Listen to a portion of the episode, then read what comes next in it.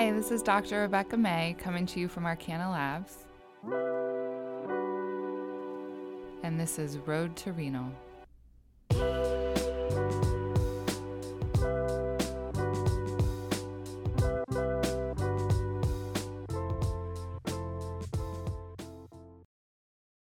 Good morning. This is Dr. Rebecca May at Arkana Labs. I'm interviewing Dr. Joel Murphy this morning. Good morning. He's uh, the first interview in our series. I'm the new fellow at Arkana Labs, and he was the prior fellow. Since I just uh, moved here and started at Arkana, I wanted to get to know you all a little better. Yeah, sounds great.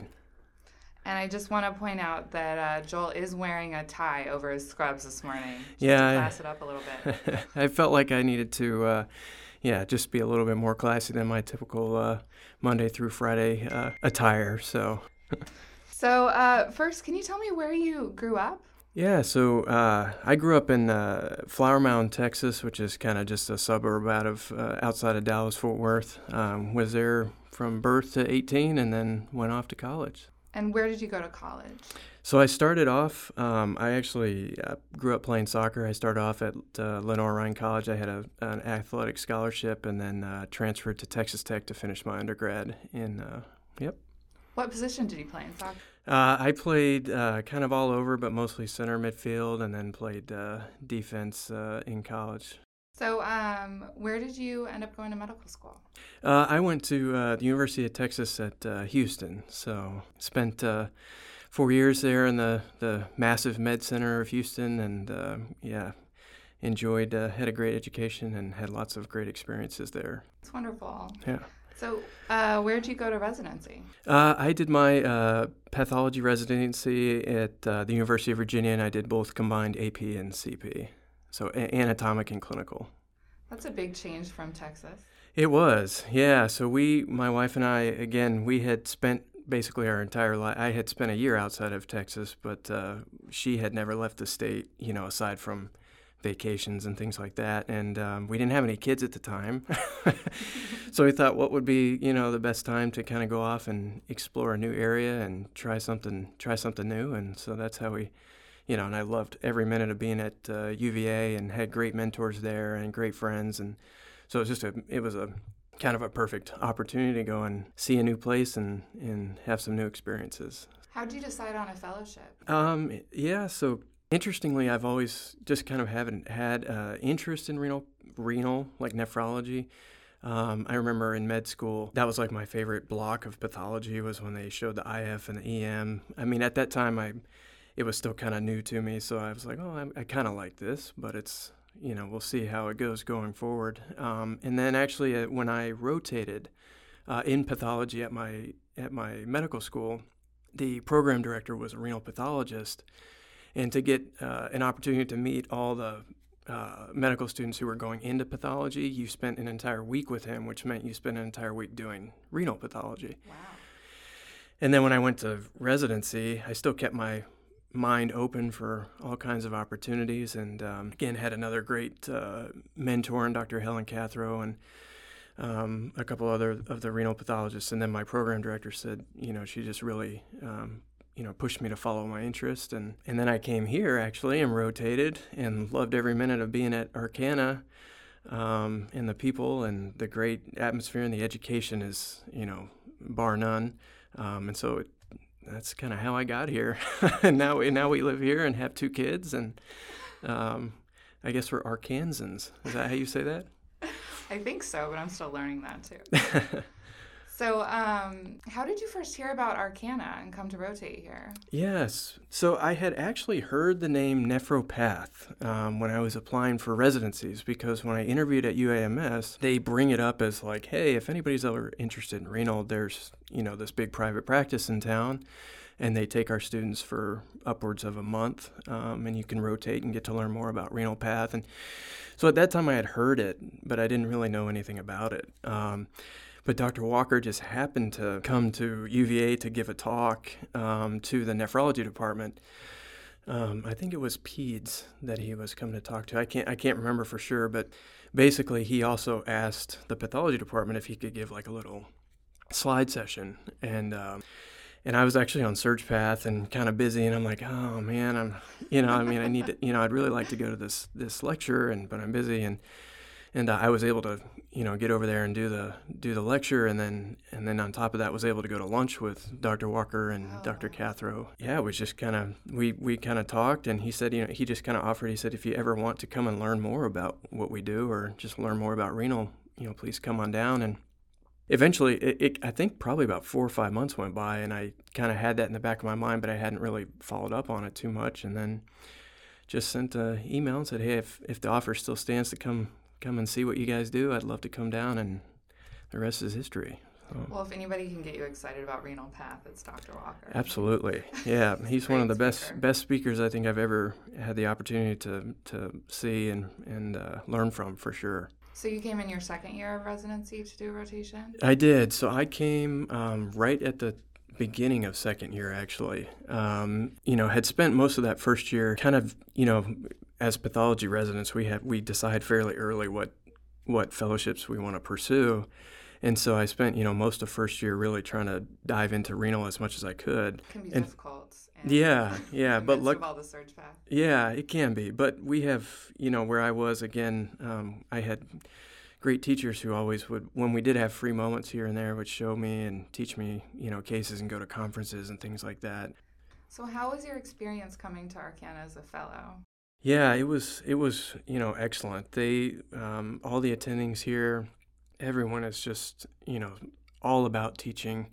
Um, all about trying to, um, you know, if you have uh, areas that are, um, you know, like little lacunes uh, in your education, they they love to, you know, sit down and really work with you and just get you, you know, at that top top level of of uh, diagnostics. And um, you know, they do a great job too of starting you out, you know, the first, um, you know, first few weeks, you, you know, spending a lot of time doing lectures and, and uh, reading and, and things like that. So they don't Um, hand you a stack of cases to write up on your first day? No, uh-uh. We spend about yeah. I think it. I think I spent the first three or four weeks um, just just really like immersed in interesting cases that the attendings would bring by, um, as well as you know follow up reading and you know reading interesting articles and and um, that kind of stuff. And and then the the lectures. You know, you have kind of a, a, a structured lecture schedule um, for that first month. So laying a foundation. to Absolutely, sort of build yeah. upon. Exactly. And then you get your then you start out with your first case and you have all day to perseverate on it and then uh, you know you just kind of you know build on that solid foundation, keep making the foundation strong and and then you know keep working your way up to more and more cases as you progress through your your training. What was your first case? Um honestly, I believe it was nodular diabetes.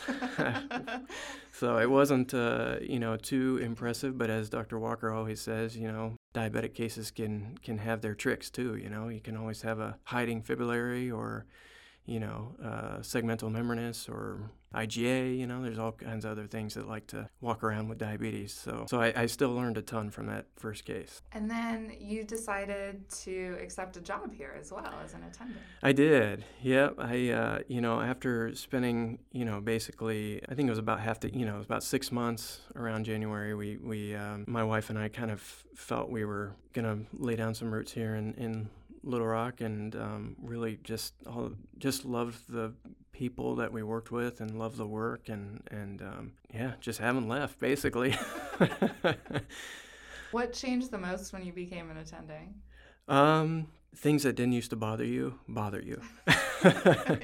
so things that you used to easily blow off as you know, oh, I you know, I can easily just kind of, you know, ignore that that uh, you know that little inflammation in that area of scar, you know, and and you know those first few days for sure. I'm looking at say a diabetic case just to stay on theme, um, and you're looking, you're like, man, there's a lot of EOs and you know, is that in SCAR? Is it not in SCAR? Should I be calling this a superimposed AIN? And no, we've talked about this. You know, diabetics can have all kinds of inflammation. And, you know, there's just these little things that, you know, when someone else is putting their name at the end of the report, it, it does have a different feel to it than when you say, you know, Dr. Murphy signs this thing out as diabetes.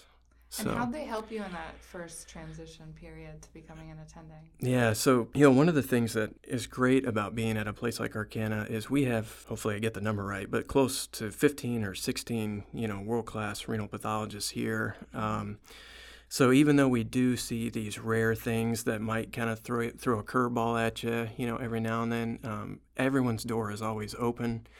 Um, and you can easily go and show a case and you know um, basically say hey this is what i'm thinking what are your thoughts about this and and um, that really kind of takes the edge off knowing that you have that that uh, support and uh, behind you you know and um, so that was that was one of the major things. And then the other thing too is you know the training in and of itself kind of um, you know, over time, you know, you start to build up the volume of cases, but then you, you know, you start, um, they start throwing in like um, call, phone calls and things like that, and trying to throw tricks at you that sometimes, um, you know, are just questions that nephrologists might have, um, and you, you know, try to get you.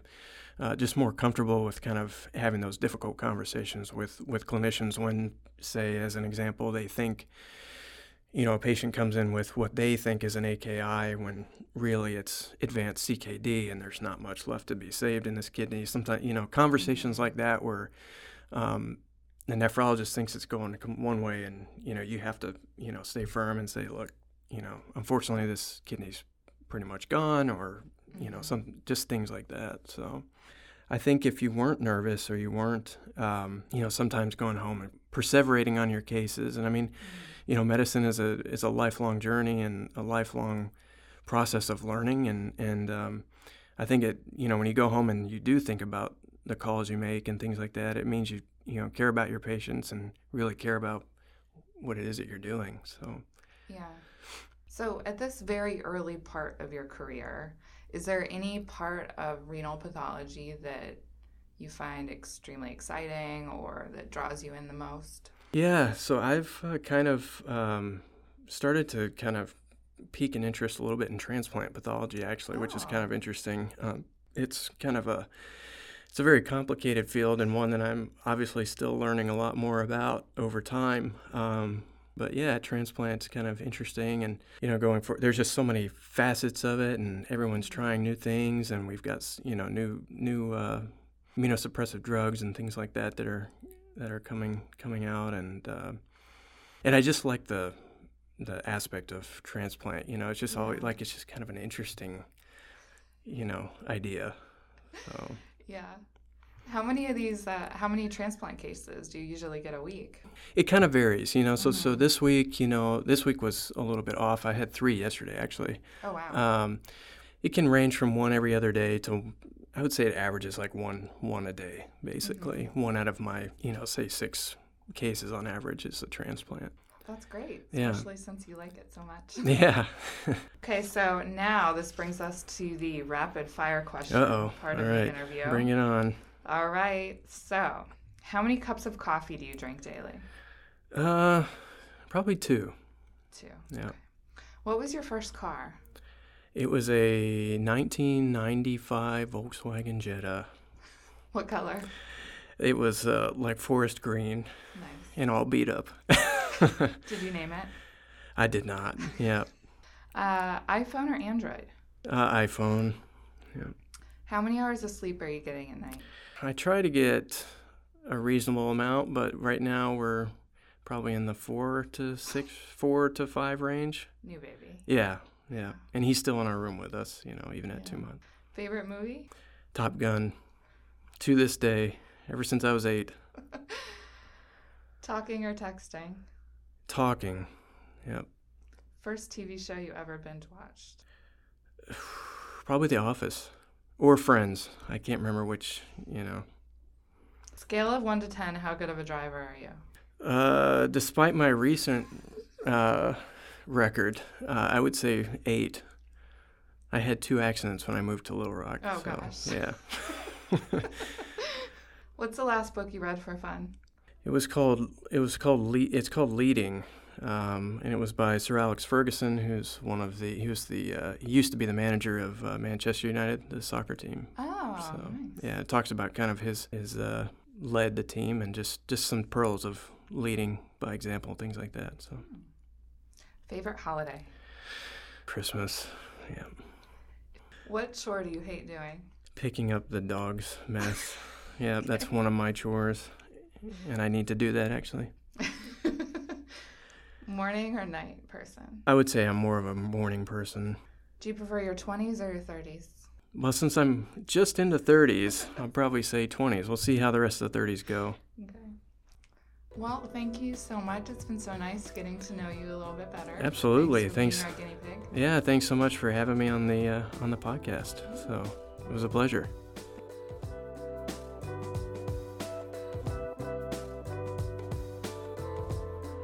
Thank you for listening. This podcast and more can be found in the iTunes Store. For more information and educational programming like this, follow us on Facebook and Twitter, or visit us on the web at arkanalabs.com.